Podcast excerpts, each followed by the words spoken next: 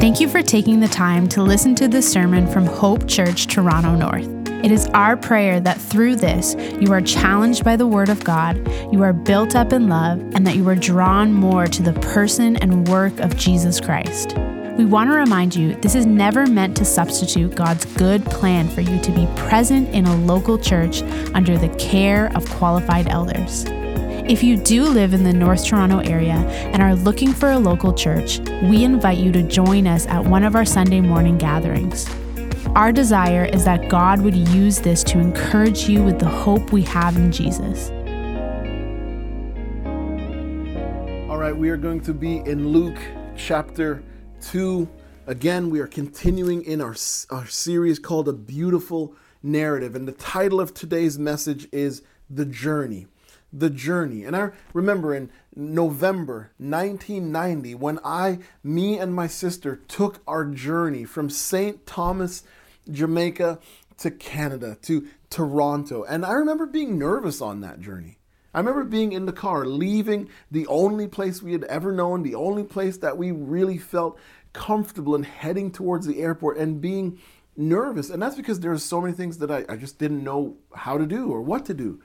I didn't know what you do, what you did when you got to the airport. Where do you where do you go? I'd never been before. Where do you where do you check in? I didn't know what you're supposed to do when you got on the plane. Like where where's how do you go to the bathroom? I had all of those questions. I didn't even know what you what do what do we do when we get to Canada. But the thing I remember always is that is the is the flight attendant that was assigned to us because we were traveling alone. She was she was assigned to us. She was our guide on that trip. And she really, really helped to calm our nerves. And the same way I took that journey with my sister years ago to come to this country, the Christian is on a journey. We are on our, our way somewhere, and our destination, our final destination, is heaven, eternal life with our Father, and we're going to get there. And for this journey, our guide is Jesus Christ. On our journey, we, what we do is we follow the example that is set by our King. And when we do that, the journey is joyful, even if it's not always easy. And we're going to look at verses 39 to 52, but let's pray before we do that. Father, we uh, pray that our faith would increase by hearing your word, Lord. You say that faith comes by hearing and hearing the word of Christ. And so I pray that we would hear you, Lord, through through me would you would you speak to our church? God thank you for our church. Thank you for bringing uh, us together as as a family a community of faith. And lord even though we're apart right now i pray our love for one another would be getting deeper. Our commitment to one another would only grow our willingness, Lord God, to serve our community and our neighbor and our neighbors would be on our hearts, and we would take steps to do that, and and loving and caring for one another to through practical acts of uh, kindness and hospitality. Would we do that for one another? And I pray, Lord God, that your word, like I prayed before, would increase our faith. That we, it would cause us to delight in you and love you even more, we pray. In Jesus' name. Amen. Amen. Verse 39 says, And when they had performed everything according to the law of the Lord, they returned into Galilee to their own town. And the child grew and became strong, filled with wisdom, and the favor of God was upon him. And so last week we talked about how the, the parents of Jesus, they presented them at the temple. And so that's all done. And Luke says now they had home and, and that Jesus grew, that he became strong, that, that he was filled with wisdom. Luke is talking here just of the normal development of, of Jesus. And it says, Now his parents went to Jerusalem every year at the feast of the Passover. And when he was 12 years old, they went up according to the custom. So they go home, but Luke says they, they, they regularly went up to celebrate the Passover. The Old Testament law required that the that adult males attend three feasts a year. Deuteronomy 16, verse 16 says, All your males are to appear three times a year before the Lord your God in the place he chooses, at the festival of unleavened bread, the festival of weeks and the festival of shelters. No one is to appear before the Lord empty handed. So, this was something they were supposed to do. The feast of the Passover was this celebration, remembering God's rescue of his people when they were in slavery to Israel. But again, only males were required to go. But notice that Luke says they went up. He Mary goes with them. She goes anyway, though it's not required. Again, we talked last week about how the about the, the obedience of the parents of Jesus, and we see here again their commitment to o- obedience. But Mary is not just committed to uh, to to a minimal amount of obedience. She doesn't want to just do just enough. She's willing to go above and beyond. My first job, I, I, I, think I've shared this before, my first job in Canada was at a Wendy's. And I was a terrible employee. My manager, Aunt Angela, I, I know I frustrated her to no end because I was the employee that did the minimum. I did just enough to make sure that you, they could not fire me. And and it and it, it frustrated her and, and part of the reason why they probably didn't let me go was my aunt was the other manager on our journey the temptation to do the minimum in lots of things will always be there but let's not ever settle for just doing the minimum think about your physical physical health and exercise don't just do the minimum do more than enough to keep yourself in good shape and healthy. If you're running your own business, don't just do the minimum. If you want it to excel, if you want it to be a thriving business, go above and beyond. Maybe you're caring for somebody in your life who's ill, you know, they're sick, maybe you're struggling through a mental mental health challenge or there's a physical disability. Don't just do the minimum in caring for them. Go above and beyond. Maybe you're an employee. Lots of us are employees, not maybe. But don't be that employee. That don't be like me back there, that old employee who just did the minimum. Go above and beyond in your friendships. If you want them to be strong, go above and beyond. Maybe it's politics when we're in that season and, and it's time to vote. Don't, don't just do the minimum. Get to know the candidates. Get to know the issues, what their platforms are, so that you and I, that we can vote in an informed way, resting. Don't just do the minimum. Do more than enough to get the, the rest that you need in church life. I know we can't gather right now, but when we can gather and get back together, don't just do the minimum. Don't just come and then leave. Be there. Invest yourself. Settle in. Make it home in your ministry. May, I know a lot of us we are are support raising in in order to do our the ministry that God has called you to and gifted you to do. Don't just do the minimum. Go above and beyond so you can be out there in the field spreading the gospel. Maybe you're in a relationship. You're dating someone. Don't just do the minimum. If you want the relationship to be good and beautiful and special, put the effort in. Go above and beyond in your parenting and your grandparenting. Don't just don't just simply settle for the minimum. If you want to really lead and shepherd your kids uh, towards Christ and help them to be productive citizens, go above and beyond. Maybe God is calling you to in an, to a, a, a specific area of obedience. Just don't. Mary shows us don't do the minimum. Go above and beyond. I was talking to Selena Luca about the the sermon uh, this week in a in a little group uh, that we have, and she she made this really important point. She said that don't just think about the outward obedience if God's calling you to obey in some way all make sure that the, there's there's an, an inward desire to do that thing as well that our hearts i'm just paraphrasing her but our hearts are are just as important as the action that inward obedience is just as important as outward obedience verse 43 says and when the feast was ended they were returning the and they were returning, the boy Jesus stayed behind in Jerusalem. His parents did not know it, but supposing him to be in the group, they went a day's journey. But then they began to search for him among their relatives and acquaintances. And when they did not find him, they returned to Jerusalem searching for him. They go home, but Luke says Jesus stayed.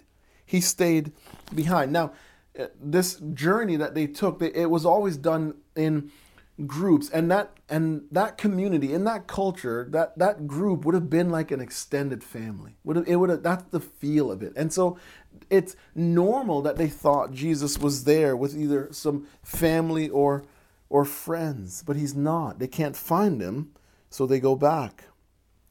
It says verse 46 after three days they found him in the temple sitting among the teachers listening to them and asking questions. Jesus is doing three things. He's sitting. That's the, the posture of a disciple. He is there, ready to learn. He is listening. There, there's he he's trying to take it all in, and then he's asking questions. This Q and A, this back and forth style, was actually the way uh, the rabbis taught in that culture. And what Luke is doing here is he's showing, even as a young child, Jesus' devotion to learning. He's soaking it all up. This is part of his development. Now, you may hear me say that and you wonder, well, if Jesus is God, why did he have to learn? Didn't he already know everything? My my boy Steve Rosema, he wrote this. He said, Jesus, the, the divine Son, is perfect, unchanging, fullness of wisdom, in complete and unbound favor with the Father as the perfect beloved Son. But as the Word made flesh, our incarnate Messiah. That, that word Messiah, so important. The, Christian and the, the non Christian needs to hear that. Jesus is our Messiah. He's our Savior, the one who comes, who lives for us, who dies in our place on the cross, who has been resurrected, and who will come again to, to take us to be with God for all eternity. Our Messiah, the Savior that we need. That is who Jesus is. He grows in wisdom and favor with God and man. This is important. According, here it is, to his humanity. His humanity. That's what we see here in verse 46 the humanity of Christ. Jesus, he is the, the God man. And we must remember when we think about him, his humanity while maintaining his divinity. He is the most unique person in all of history, and his life changed all of history. It changed the world. And as a young boy, Jesus put in the work to learn about the Lord. And he sets a good example for us. He shows us that on our journey, we can seek to know the Lord better. We can seek to know the Lord better. And doing this, it requires time time in the Word, studying theology, looking into ethics, and, and, and just digging deeper into those things. Now, some of us, you hear me say that, and it excites you. It excites you because you love theology. You love looking into these things. You love reading books. You you love your Bible reading plan and that is all good. Do it. Do it. But remember, remember this that all our learning has to turn into living. All our learning has to turn into living. We seek to know the Lord better so that we can love better. We seek to know the Lord better so that we can love better. And I know that as I say that, that Yogi is somewhere right now and he's saying, Amen. Amen. We seek we seek to know the Lord better so that we can love better. And so some of us hear that point and it excites us. Some of us hear that point and it intimidates us. It intimidates us because we don't wake up thinking about the next systematic theology that we're going to buy. Reading is hard for us, it's a struggle. And my word to you is be creative. Be creative as you seek to learn more about the Lord. Listen to audiobooks.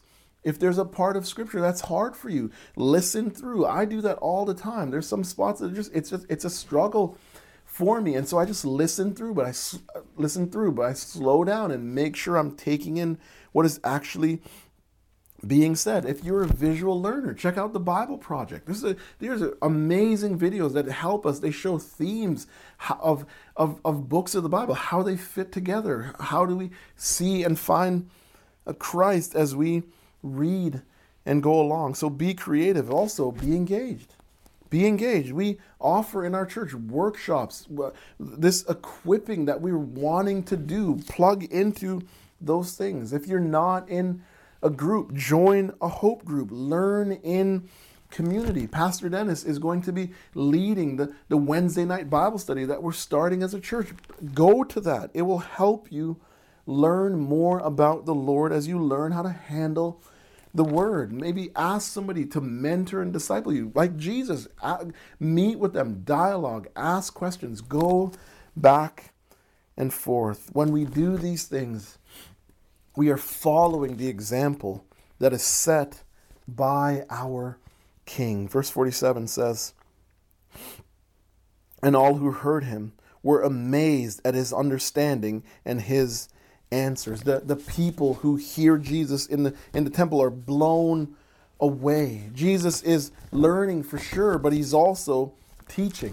And what we see here is that the older generation learning from the younger generation. We never get to a spot on our journey with the Lord where we cannot learn something from the younger generation. We're never in that place. And if we ever start to think that way, that, that we can't learn from somebody younger than us, when we need to be aware that we're in a place of pride and not a place of humility.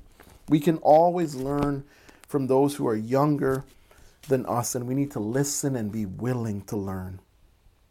The things that come out of the mouth of Jesus, they're wise, they're deep, and, and we benefit. We benefit from the things that he says when we follow what he says.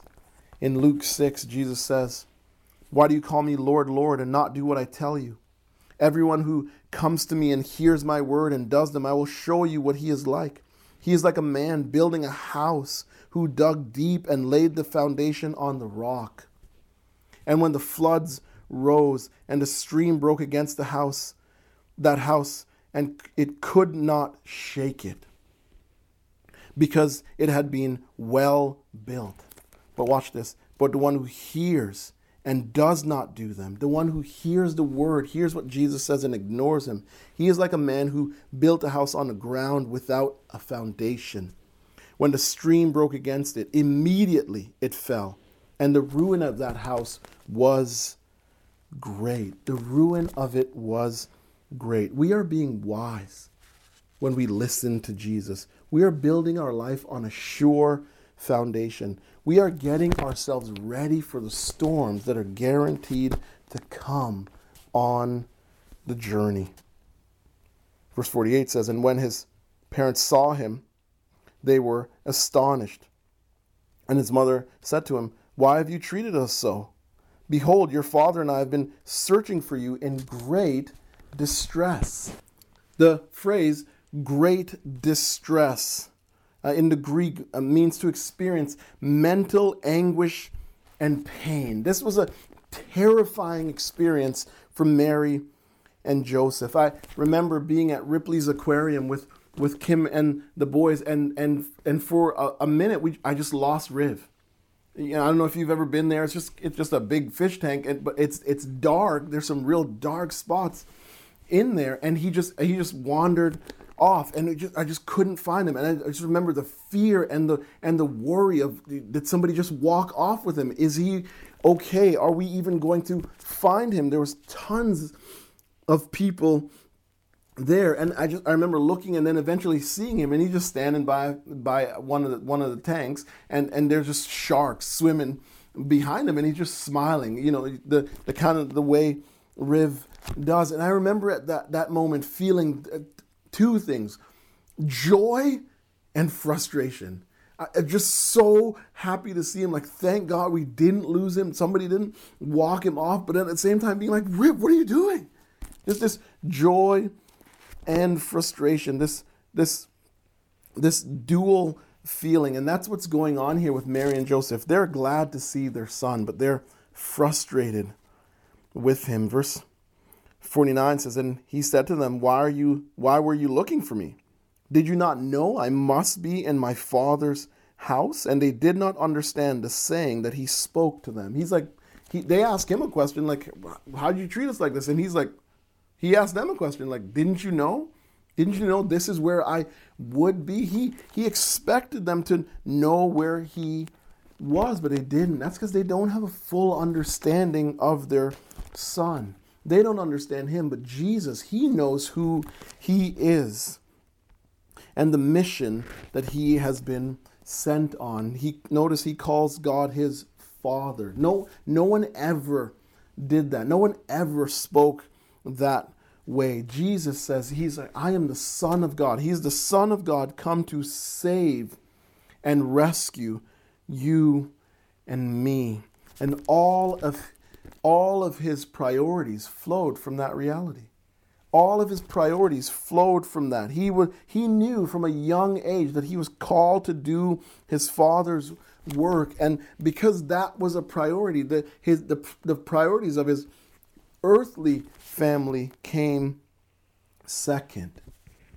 He says, I must be. That statement, that, that phrase, Jesus, he uses it multiple times in the Gospel of Luke. Listen to how he uses it in Luke 9. He says, The Son of Man must suffer. It's the same phrase. It was it some translate puts it, it was necessary. He says the Son of Man must suffer many things and be rejected by the elders and chief priests and scribes and be killed and on the third day be raised. And then later in Luke 9, verse 51 to 52 says, When the day drew near for him to be taken up, he set his face to go to Jerusalem. Jesus had a mission that he fully he understood it. He says this must happen and he didn't shy away from fulfilling that mission. He, it says that he set his face to go to Jerusalem. He took that journey and gave up everything when he died in our place so that we could gain everything. He gave up everything so we could gain everything, so we could gain gain forgiveness. Maybe you're not a Christian and you're wondering, can I be forgiven for the sins that I've committed? Can I be forgiven for the life that I lived? The answer is yes. You may have to live with the consequences from the, some of those sinful actions, but you can be forgiven and experience grace if you trust in Christ and believe the gospel. He gives, we gain everything when we trust in Him forgiveness reconciliation, freedom. Maybe you're wondering, can I be freed from this sinful habit, this pattern that I just keep going back to over and over and over? The answer is yes. As you trust in Christ, we gain freedom. We get we gain access to grace. We we are invited and welcomed into the spiritual family of God. And this family, it's not perfect, it's messy sometimes, but when it's working, when it's doing, and we're behaving and treating one another the way that we're supposed to when we're obeying the law of love, it's beautiful. It it it really glorifies God and it shines a light and we gain hope. We're on this journey because he took that journey. And like him on our journey, we will experience relational tension. We'll experience relational tension. Like jesus like jesus who, who put god first. When we put god first in our life the people who are around us won't always understand what we do. The decisions that we make the life that we live the choices that we make will seem strange to them won't make sense to them. Darrell Bock says the jesus' attitude about his walk with god his call to serve him and his pursuit of intimacy pictures how all of us should prioritize our lives before God. Sometimes we have to make choices that others don't understand. For God has called us to set priorities that differ from the people who go through life without any reference to Him. We have different priorities. We're going about things in a different way. Sometimes our choices will be difficult as we are perhaps not, uh, not where others would like us to be tensions between secular commitments and making time for ministry may lead some to misunderstand why we do what we do. This comes with the territory of a walk with God. It comes with the territory. This is this relational tension that we experience. It's part of the cost But here's the thing when the tension increases with the people in your life, do not compromise. Do not compromise. Stick to your convictions. Keep God first. Make Him priority number one. Make His priorities your priorities. Because when we do that, when we do what He has called us to do, we will never lose on the journey and we will experience joy. And there's a, another way that this applies, and it applies in the area of evangelism, something that a lot of us are excited about doing and we're called to do. But we need to know that when we're telling people to trust in Jesus Christ, we need to be honest with them about the cost. We need to make sure that we're we are fully informing them of what they're what we're asking or um, encouraging them to do to trust in Christ. But we need to know, tell them there is a cost. You're going to experience relational tension. Your priorities are going to change. Your life is going to change. So the things you're going to do, it's going to be different. And the people who are around you, they won't understand that. We need to be honest. We need to be open about what it truly means to follow Jesus Christ, that there's a cost, so that we help people make informed decisions. Verse 51 says, And he went down with them and came to Nazareth and was submissive to them. And his mother treasured up all these things in her heart. And Jesus increased in wisdom and in stature and in favor with God and man. We have a humble Savior. He was submissive to them, the text says. You can see it right there in verse 51. And he went down with them and was submissive. He what you have here is the creator submitting to his creation. See, making them didn't stop him from obeying them. He sets a good example for us. Again, on our journey, we humbly submit to authority. We are called to submit to authority. Kalen Joseph said this as I was talking to him this week about the message. He said, Submission is not a bad thing. If God calls you to submit, he designed it for your good. Here it is, and for His glory. That's my boy right there. It's, it's designed for your good and His glory. Preach, bro. Jesus set a good example for children and teenagers. God expects you to obey your parents.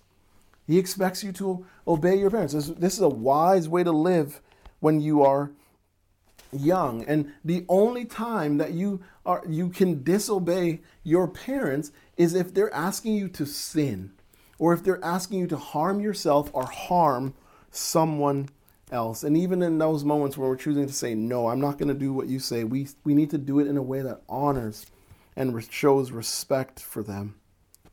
Now a great thing that is going on in our church right now is that there's a lot of new parents and young parents. And so I just want to share with you as we as we talk through about how kids are called to submit to their parents, just this this reminder that parent parenting is a transition of power.